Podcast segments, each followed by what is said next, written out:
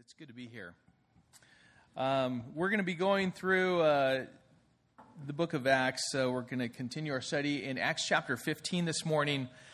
Uh, before we do, though, just want to go over a few announcements with you. Um, we have something coming up this coming Sunday. So a week from today, we're going to have a youth parent meeting uh, starting at 6:30. So, uh, so parents come at 6:30 both Chad and Jamie are going to be covering uh, different things as far as our youth uh, um, are concerned. Um, that's, I believe, important for you to, to listen to and to, to um, be informed of.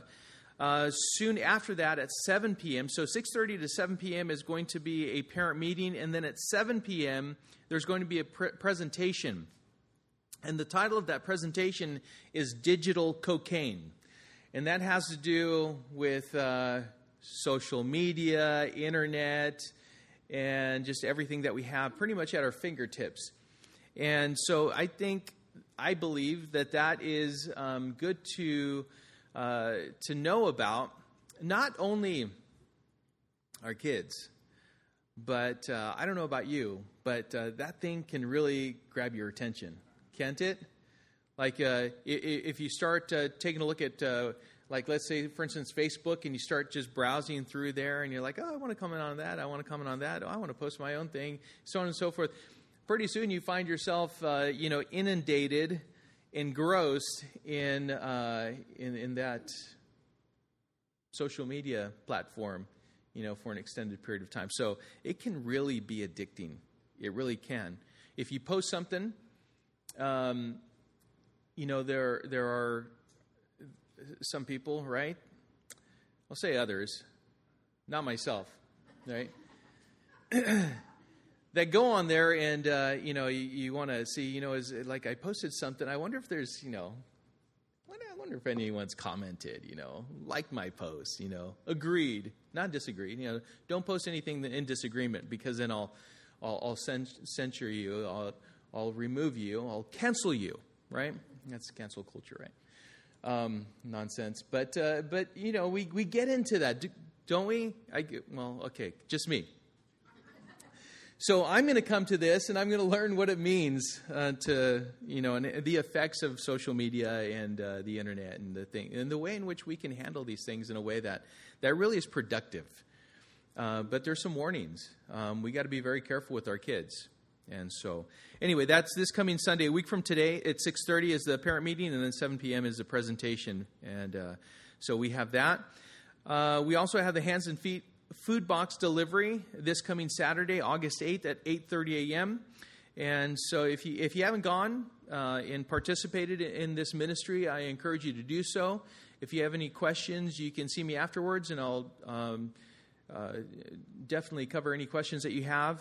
Um, if you haven't gone out. So that's this coming Saturday, August 8th at 8.30. And this uh, Wednesday, we're going to have a barbecue. Hot dogs and hamburgers. So uh, come on out Wednesday evening. We'll continue going through the book of Second Samuel, and we'll have hot dogs and hamburgers afterwards uh, out back uh, under the canopies, and uh, we'll have a great time there. So anyway, we have that going on. And uh, so Stephen asked, what else can come? You know, we've come into August, and um, so I just want to let you know uh, what can come. We have rabid bats. I don't know if anyone has heard, but we have rabid bats that are in, uh, in the, the Inland Empire. They've been found, and so just in case you want to know, you know, and then a, a fire going on in, uh, in Cherry Valley, right, in the Oak Glen uh, Oak Glen area. Um, so make sure that uh, you know you pray for for everyone out there for the safety of our first responders also and all of that. But uh, you know th- that isn't something that's uncommon though. You know as far as a fire is, you know the, the you know rabid animals that that's been around. That's nothing new. But um, 2020 has definitely been been interesting to say the least. And but we we continue to come back to the Lord. We need to do that. We need to be reminded of, of, of our hope, of our strength, um, the, the glory that awaits us, that, um, you know, we need to live this life with purpose. uh, we can get really down. We can get depressed if we if we turn on the news for uh, any extended period of time. Uh, you know, pay, you know, go on social media for an extended period of time. It's like all these different opinions and views, and you know, arguments and divisions and all of that. But let me tell you that our hope. You need to put your nose in the book more than you do in Facebook or Instagram or Twitter or anything else um, this is the very place where you're going to get some, some good, solid direction. Um, you're going to be reminded of your purpose in the plans that God has for you. Uh, because in Christ we have hope. Uh, there is no despondency. And so, um, so we need to go time and time again, every day, back to the Word of God and be reminded of what we have in Christ. So, this morning we continue our study through the book of Acts. We're going to cover the first 11 verses of this chapter. And so let's start out with a word of prayer and we'll read. Heavenly Father, we thank you, Lord, for this time that you've given to us. I ask your blessing upon this time of study and that you would speak to us. May your Holy Spirit give us understanding, teaching us all things, and leading us in all truth. And we pray this in Jesus' name. Amen. So, salvation and disputes is what we're going to cover not only this morning, but a week from today we'll, we'll wrap up this chapter. But we see some disputes at the very beginning of this chapter, and, uh, and then we see some dialogue, some debate happen within the church uh, because of false doctrine that had crept in, and the things that were, they were, that were being required of the new believers uh, within the church for salvation. And so, really, the, the one issue in our lives that is critical for us to conclude is salvation, the issue of salvation. From there, we begin to learn what that looks like, what it means, and how it is that we are to walk out this salvation with fear and trembling. And, and, what fear and trembling actually means, you know, the reverence of the Lord and also the, the fear. You know, we don't want to be disciplined uh, we want to experience the love and the acceptance and the, and the communion and fellowship of the Lord. Um, I don't know of any child or anyone who would rather have the discipline of a father over his love and just uh, good fellowship. And so, uh, you know, the salvation, what it means, what it looks like, what it means to walk with the Lord. Uh, we need to have that resolved in our lives. But salvation, and then we have disputes. Number one, we'll have at the very beginning of this chapter, we deal with the dispute, the dispute of salvation. And really to conclude, how is it that one ought to conduct himself once that person is saved? What's required? And uh, then towards the end of this chapter, at the very final portion of this chapter, there's this dispute between Paul and Barnabas over uh, someone by the name of John, who is called Mark, so we'll call him John Mark, and how it was that they are to deal with them because Barnabas wanted him to go with them on their second missionary trip journey, and uh, and Paul was saying no, he's deserted us, and so we'll see how it is that they handle that situation as well. But salvation and dispute. So Paul and Barnabas had finished their first missionary trip they had returned to Antioch in Syria and had been there for some time as we finished off chapter 14, and they were enjoying their fellowship with the brethren. Let's uh, go ahead and, and read beginning in verse 1 of chapter 15. But some men came down from Judea and were teaching the brothers, Unless you are circumcised according to the custom of Moses, you cannot be saved. And after Paul and Barnabas had no small dissension and debate with them, Paul and Barnabas and some of the others were appointed to go up to Jerusalem to the apostles and the elders about this question. So, being sent on their way by the church, they passed through both Phoenicia and Samaria, describing in detail the, con- the conversion of the Gentiles, and brought great joy to all the brothers. When they came to Jerusalem, they were welcomed by the church and the apostles and the elders, and they declared all that God had done with them. But some believers who belonged to the party of the Pharisees rose up and said, It is necessary to circumcise them and to order them to keep the law of Moses. So, even though they were in Antioch of Syria and they were enjoying their time of fellowship with the other brothers, trouble came. Trouble came to Syria in the form of these, uh, what were known as Judaizers, and they were legalists. They, they were really putting upon the new believers a burden that they themselves could not carry. They could not keep the law of God. And so they believed that the new believers, the Gentiles, had to observe the law of Moses. Some said that they did, and others didn't have to observe the law of Moses. Well, which one is it? There had to be some conclusion to this. But this was not an issue of just opinion. This was not something to where, okay, let's do this uh, and continue in the law of Moses after we've come to salvation just because we believe it's, it's, a, it's a beautiful celebration, it's a completion, it's, it's, a, it's a symbolic gesture of what has been uh, completed in Christ Jesus. But rather, they were saying it's, it, it matters for salvation. They were saying this must be done in order for them to be saved, to be right with God.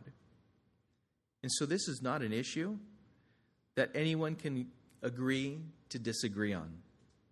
It was a major issue then, and it had to be resolved, and they did. Now, I'm reminded of the conversation between Jesus and Nicodemus in John chapter 3. And Nicodemus wanted to know how does one come to know eternal life, salvation? And so they had this conversation. Jesus explaining to Nicodemus, a teacher of the people, how to come to know salvation. Peter, in Acts chapter 10, had a vision. And in fact, he will indirectly refer to this vision that he had in Joppa, seeing the heavens open up, and he saw a sheet with all kinds of animals, reptiles, and birds coming down on it, and heard a voice from heaven telling him, Rise, Peter, kill and eat. He heard this three times, and three times he rejected that, saying, No, no, it, may it be far from me. I, I've never eating some, eaten something that is not clean. And so he came to realize that the Lord was not referring to food, but he was referring to people, to Gentiles. As soon thereafter, there came some men of Cornelius to come for Peter and then take the gospel of Jesus Christ to him and his household. Never did the Lord tell Nicodemus or Peter that they are saved or made clean by any works, but are saved by God's grace through believing in Jesus Christ. Peter demonstrated he understood this by declaring that salvation had come to the house of Cornelius, the Roman centurion, and received by belief in Jesus Christ. Not works, but by belief having been forgiven of his sins through the name of Jesus Christ. And so we see a dispute arise. The proper way to handle it, in different ways in which both Jews and Gentiles, being in separate camps but at the same time coming together united in Jesus Christ by confessing the one and only Jesus Christ who can forgive us of our sins and put us in that place of being right before the Father. So, two things we're going to cover this morning, and partially the judgment according to Scripture, but the issue of salvation and then judgment according to Scripture.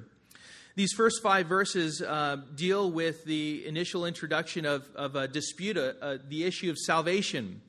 We know that if the devil cannot stop a person from being saved, and he will try and try again, he will continue his work to make him, that person, him or her, ineffective, compromising their faith, being distracted, being overwhelmed, being deceived in one way or many ways. It really doesn't matter to the devil as long as he deems you ineffective in some way, shape, or form. But his initial work is to completely destroy you, to keep you in that place of condemnation to steal the very seed that has been given to you, that is the Word of God, the gospel of Jesus Christ. I don't know how many people I know that have heard the gospel over and over and over again and just don't come to salvation. The moment that seed falls, it's as if they allow Satan to come and snatch it away and steal it from them. And so they remain in their condemnation. But we know that Jesus, Jesus is, is the one who sows the seed. In his desires that none should perish, but that all should come to repentance, to the saving knowledge of Jesus Christ. We also know that the devil wants to sow division. He wants to sow division and he wants to sow discord within the church. And if he can get the leadership to divide, argue, and become spiritually lazy, then it will weaken and eventually crumble the very foundation upon which that church is built. Why? Because we've negated, we've neglected, we've rejected the foundation of Jesus Christ, and therefore do not stand united on that very rock. And you know what? The rest of the church will follow. If, if the devil can get the leadership to divide, the leadership to go in separate ways, then that local fellowship will crumble. Well, in Paul's day, it wasn't any different. We just read those first, first five verses. It's, it was no different then. It's no different today. There were Judaizers that came to Antioch from Judea, and they were teaching the Christians that in order to be saved, they must be circumcised according to the law of Moses. But they wanted much more than this from the new converts. The circumcision was only the beginning. The rest of the law followed, requiring them to observe all of the Jewish observances, uh, celebrations according to the law. So it started there, but hey, let's go through everything and, uh, and let's require them to observe it along with us. Now, there's Old Testament scripture that we can go to as far as those who came into the household of uh, an Israelite, how it was that they were to observe everything that they did. But we're not dealing with the old covenant, we're dealing with the new covenant. That's something to keep in mind. Let's, uh, let's turn in our Bibles to Acts chapter 13 in verses 38 and 39, which is, you may not have to turn, it's just couple chapters back. But Acts chapter 13, verses 38 and 39, th- this is what the Apostle Paul was teaching. It says in verse 38 let it be known to you, therefore, brothers, that through this man forgiveness of sins is proclaimed to you. And by him, everyone who believes is freed or justified from everything from which you could not be freed by the law of Moses.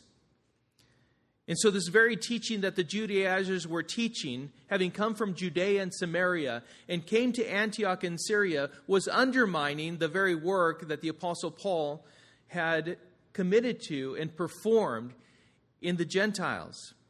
They were teaching something different. These men were undermining the very work of salvation and God's grace. What Paul and Barnabas had taught the Gentiles. No one will be made right because of what they do. No, one. that should be a relief to all of us. We will not be made right but by anything that we can do. No work, no human efforts, no uh, philanthropy that we can participate in, no gestures towards the poor or the orphans or the widowed. None of that will earn us salvation. We cannot be made right with the Father by our works,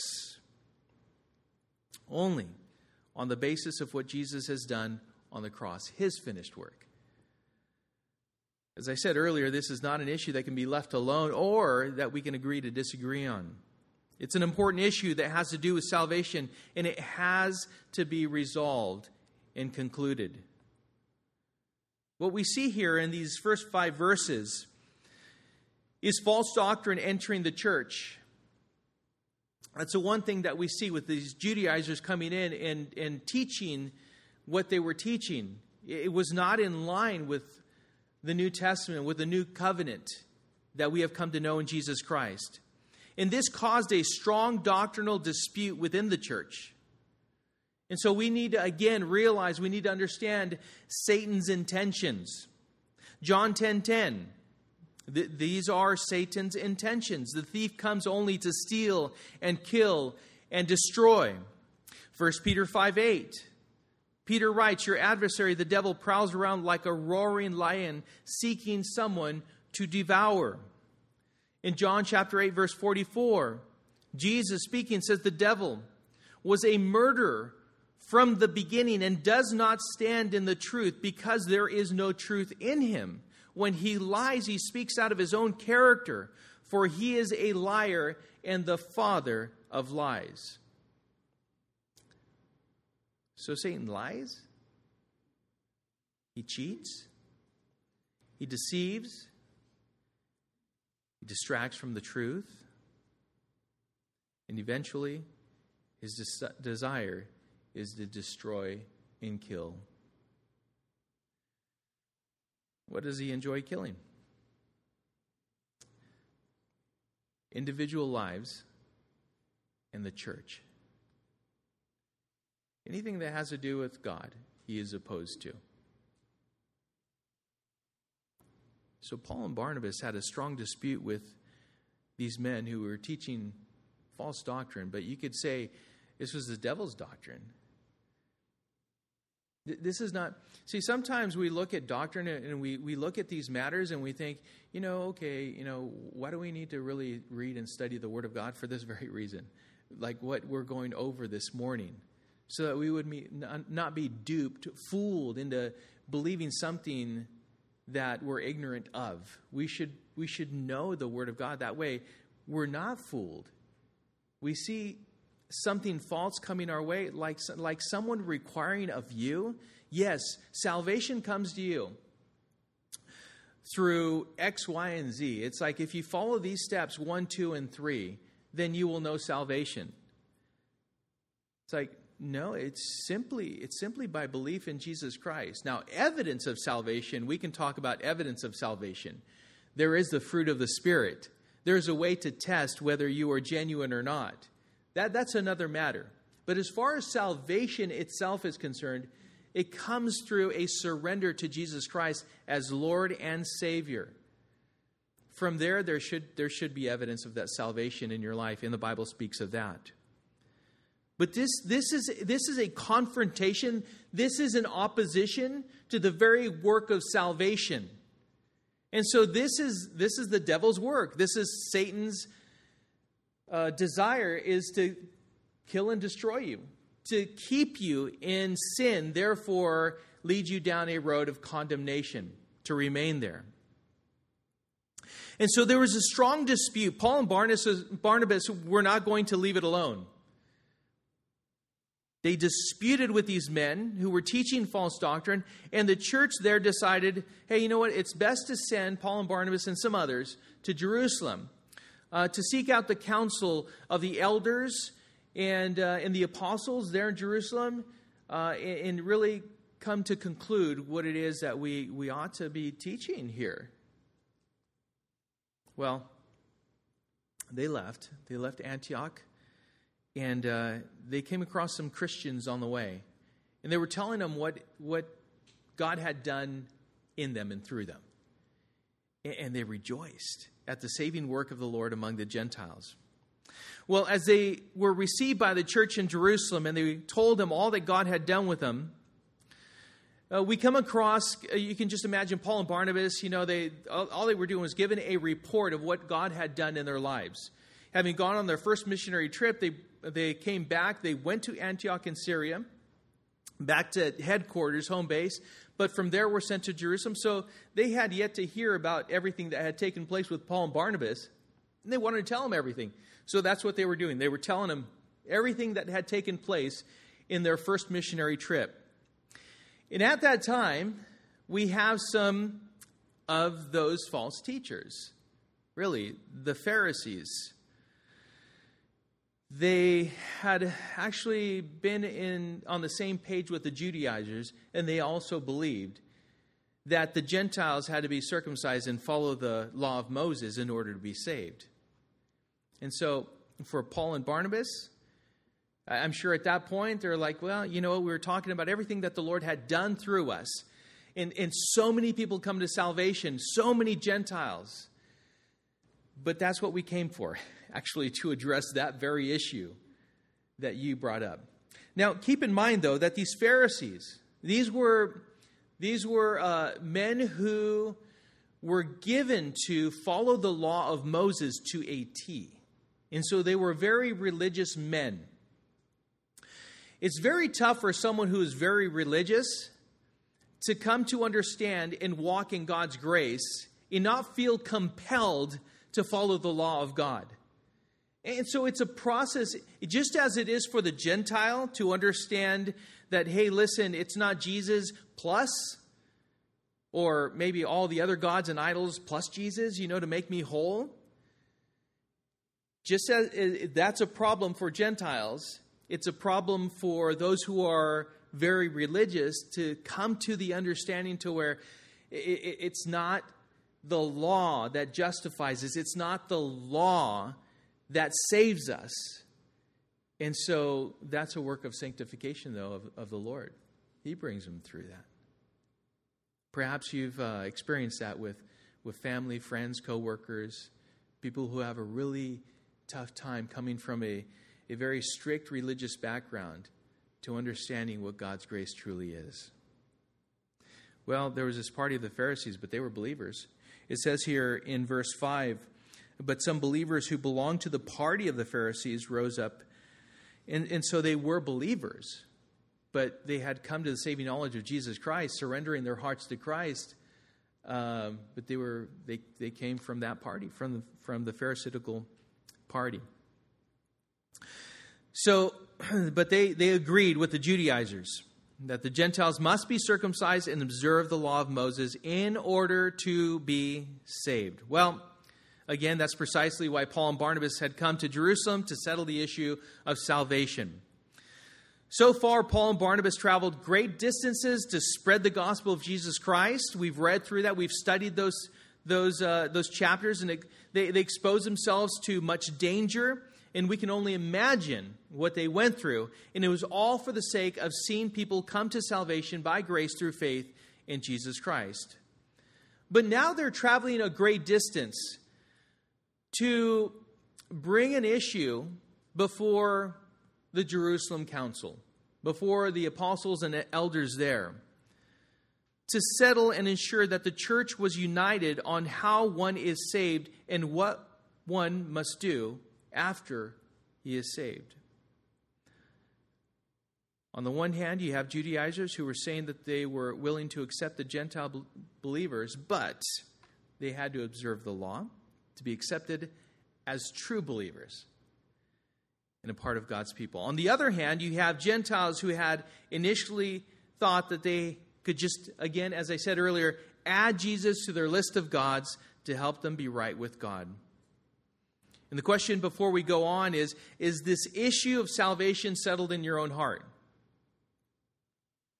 If not, why? And if so, how is it evident? Just think about those questions. Is the issue of salvation really truly settled in your heart? If not, then why not? Why not? And if so, then you should really consider the evidence of that salvation in your life. What is that evidence? And we're not talking about once and for all. You know, um, one of the, the things, uh, the uh, subjects that sometimes I find, my, find myself um, talking about with, with others is the subject of backsliding. You know, we often think about, about a backslider um, as one who is a prodigal son or daughter. You know, that it's obvious that they have walked away from the Lord. But did you know that you can be a prodigal or be in a backslidden stage and be sitting right here Sunday, Sunday, Sunday, Sunday, Wednesday. Why? Because a back, you're on a slope. Let's just, just put it this way you're on a slope. And in order to advance, you have to keep those feet moving to advance. Anytime you sit still, you think you're sitting still, but you're actually gravity, the, the nature of the flesh, the world, and Satan is drawing you back further. You cannot be stagnant in Christianity. You cannot. You need you have to be engaged. And I've seen that in my own life. You have to be engaged. You have to be in God's word. You need to be in fellowship. You need to be in prayer. Otherwise, you're slowly drifting backwards. You're becoming lukewarm. And at a certain point, you wonder why it is that you have no desire for the things of the Lord. That's why we have to settle this dispute within our own hearts. Have we settled the issue of salvation? Are we standing with Christ? Are we abiding in Christ? Or are we just hmm, kind of indifferent toward Him? We're going to talk about salvation at the very conclusion, more at the very conclusion of the message. But let's move on. Verse 6 it says, The apostles and elders were gathered together to consider this matter. And after there had been much debate, Peter stood up and said to them, Brothers, you know that in the early days God made a choice among you, that by my mouth the Gentiles should hear the word of the gospel and believe. And God, who knows the heart, bore witness to them by giving them the Holy Spirit just as He did to us. And He made no distinction between us and them, having cleansed their hearts by faith. Now, therefore, why are you putting God to the test by placing a yoke on the neck of the disciples that neither our fathers nor we have been able to bear? But we believe that we will be saved through the grace of the Lord Jesus, just as they will. what a strong word from Peter. Brief and to the point. But they knew exactly what Peter was saying. It was just powerful. It was just like right there. I love that. Peter, the very one who had denied Jesus three times, the one who had been restored by Jesus, is now just declaring truth. And he's saying, hey, listen, this is the truth. This is what really matters.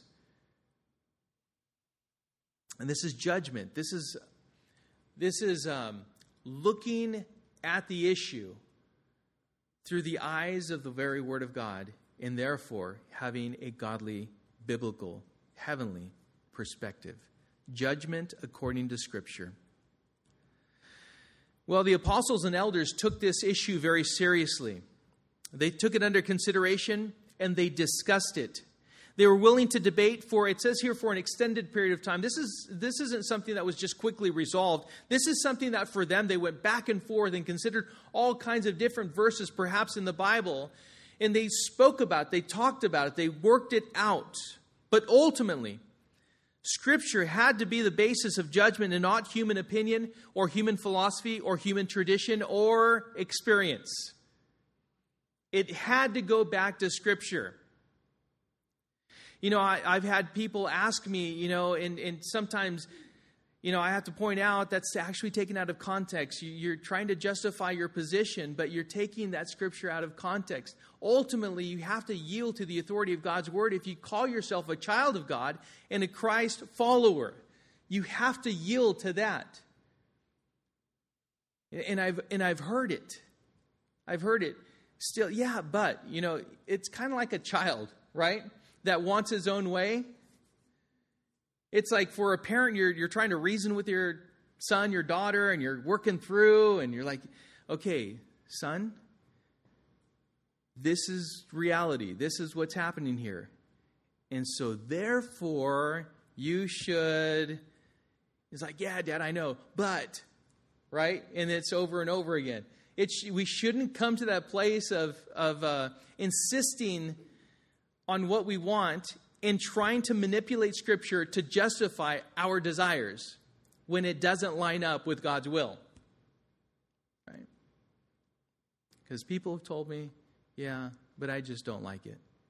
It's like, okay, well, then, then you know what?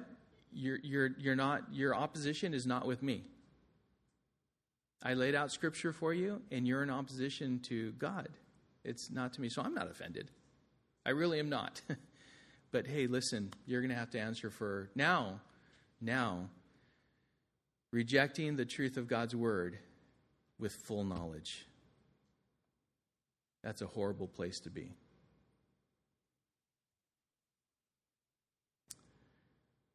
So, this is what they were debating. This is what they were doing, going back and forth, back and forth, back and forth.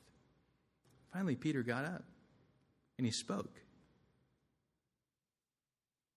Are people made right with God through faith alone? Or is it a combination of faith and works? Perhaps salvation is known through the keeping of the law. All things that they were considering. You know, everything's on the table. So after a while of debating, Peter stood up, he spoke, and made a reference to what he had come to know. And he explained it to them very briefly, very succinctly, right? What God had revealed to him and really what they already knew. So God makes no distinction among men regarding salvation and the giving of the Holy Spirit. In essence, he says, as you all know, their hearts are cleansed by faith and not by the keeping of the law. You know, if they really thought about it, they, they could come to the conclusion they understood. Nothing of what we've done, not following the law, has cleansed our very hearts. None of that. And to insist on anything more than what God has declared for salvation, he was describing as putting God to the test. We don't want to put God to the test. Requiring the Gentiles to observe something that's been impossible for the Jews to keep perfectly. He was, in other words, Peter, what Peter was doing, he was reasoning with them. Look, guys, you know, have you been able to keep the law perfectly? Because certainly I haven't. And, and so we're not justified by works. We're not just justified by anything but by faith. No, Peter stated once more that God's salvation is through grace, the grace of the Lord Jesus. All are saved in this manner. Turn with me to Galatians chapter 3. Galatians chapter 3.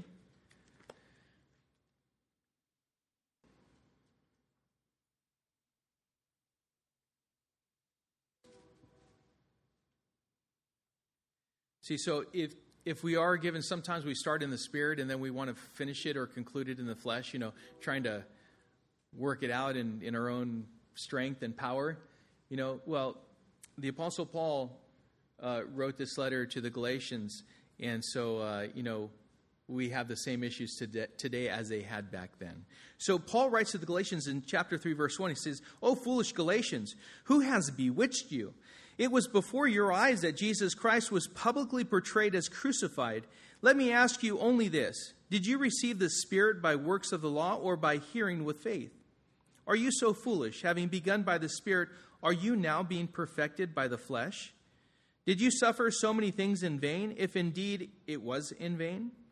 Does he who supplies the Spirit to you and works miracles among you do so by works of the law or by hearing with faith? Just as Abraham be- believed God and it was counted to him as righteousness.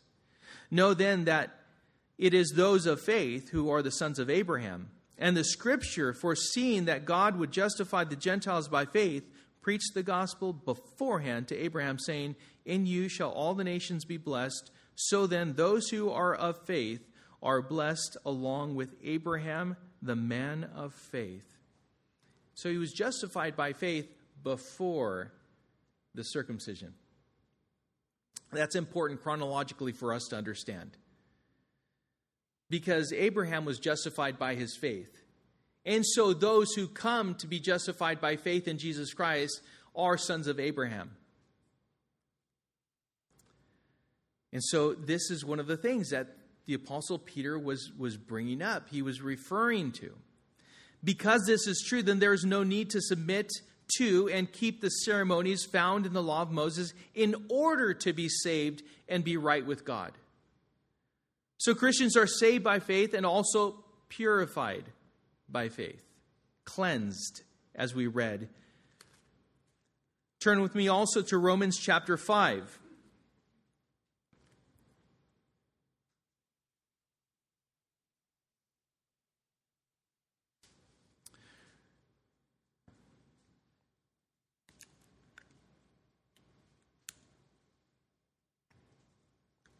Romans chapter, chapter 5, verse 1 says, Therefore, since we have been justified by faith, we have peace with God through our Lord Jesus Christ.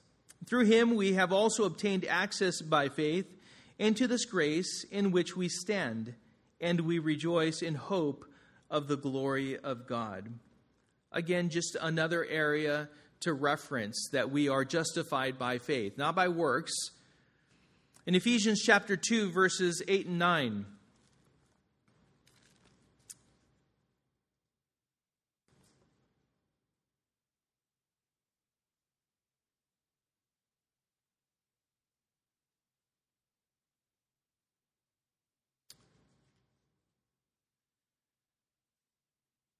So it says here, For by grace you have been saved through faith.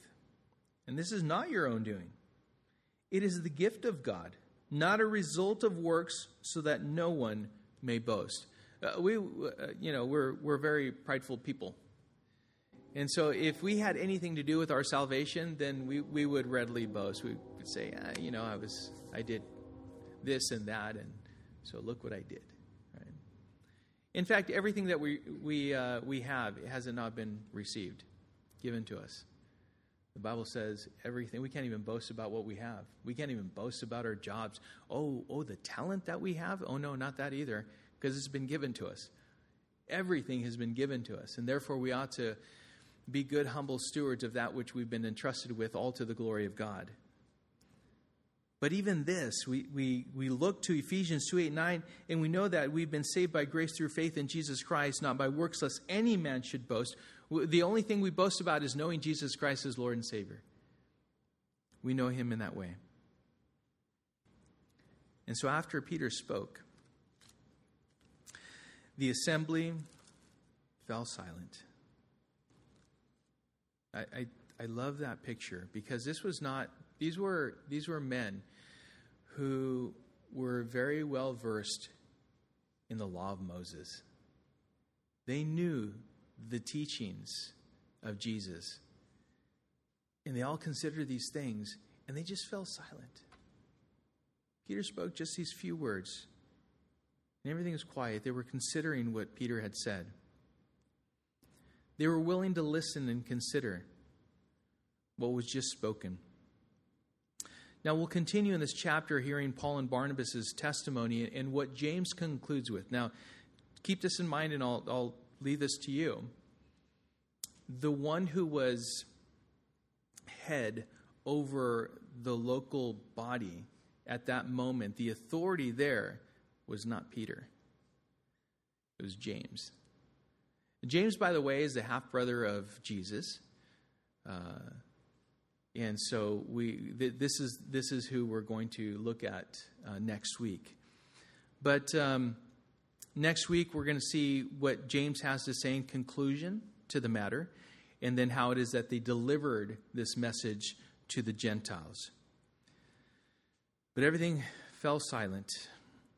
The conclusion, the matter of salvation really needs to be addressed in our own lives. And I'm not, listen, it, the majority of you may have already come to the saving knowledge of Jesus Christ. Like at some point, you can look back and say, you know, I, I not only uh, professed, I not only surrendered my life to Jesus Christ, but I've been a Christian now for many years. I mean, what does this have to do with me? It has everything to do with you. It has everything to do with you. Because from there, we ought to have evidence of growth. You know, the Apostle Peter encourages us to grow in the grace and knowledge of our Lord and Savior Jesus Christ.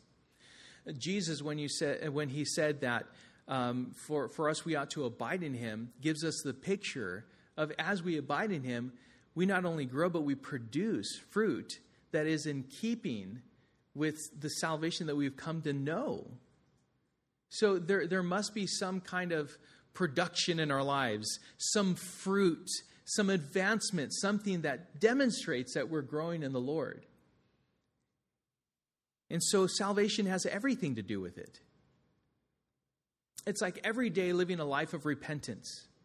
And if we don't live a life of repentance and humility before a holy and righteous God, then what we're doing is we're building up our pride in, in our trust in ourselves or in something else that at some point will fail. So salvation has everything to do with it. Consider your own salvation and work it out with fear and trembling. Consider yourselves, consider the grace that you have been given, the very salvation that you have come to know. And how then shall we live? Should be all to the glory of God, for we are his poema, we are his workmanship. Because the verse right after 8 9 is 10 says, For we are his workmanship created in Christ Jesus for good works, which God prepared beforehand that we should walk in them. One last thing before we conclude, and that is I had uh, referenced Nicodemus and Jesus in their conversation. Nicodemus was a teacher of the people. In fact, Jesus told him, Hey, you're asking me these questions, and you should know. You should know. And I think Nicodemus just wanted confirmation. He wanted to know for himself. We know Nicodemus did come to salvation. He came to be a disciple of Jesus Christ. And, but he had this conversation. In fact, in that conversation, oftentimes we don't realize this, but it's in that conversation that we have that famous verse, the one that the whole world knows, John 3:16. If you back up to verse 14, it says, In Moses, uh, Jesus speaking, says, And Moses lifted up the serpent in the wilderness, so must the Son of Man be lifted up that whoever believes in him may have eternal life.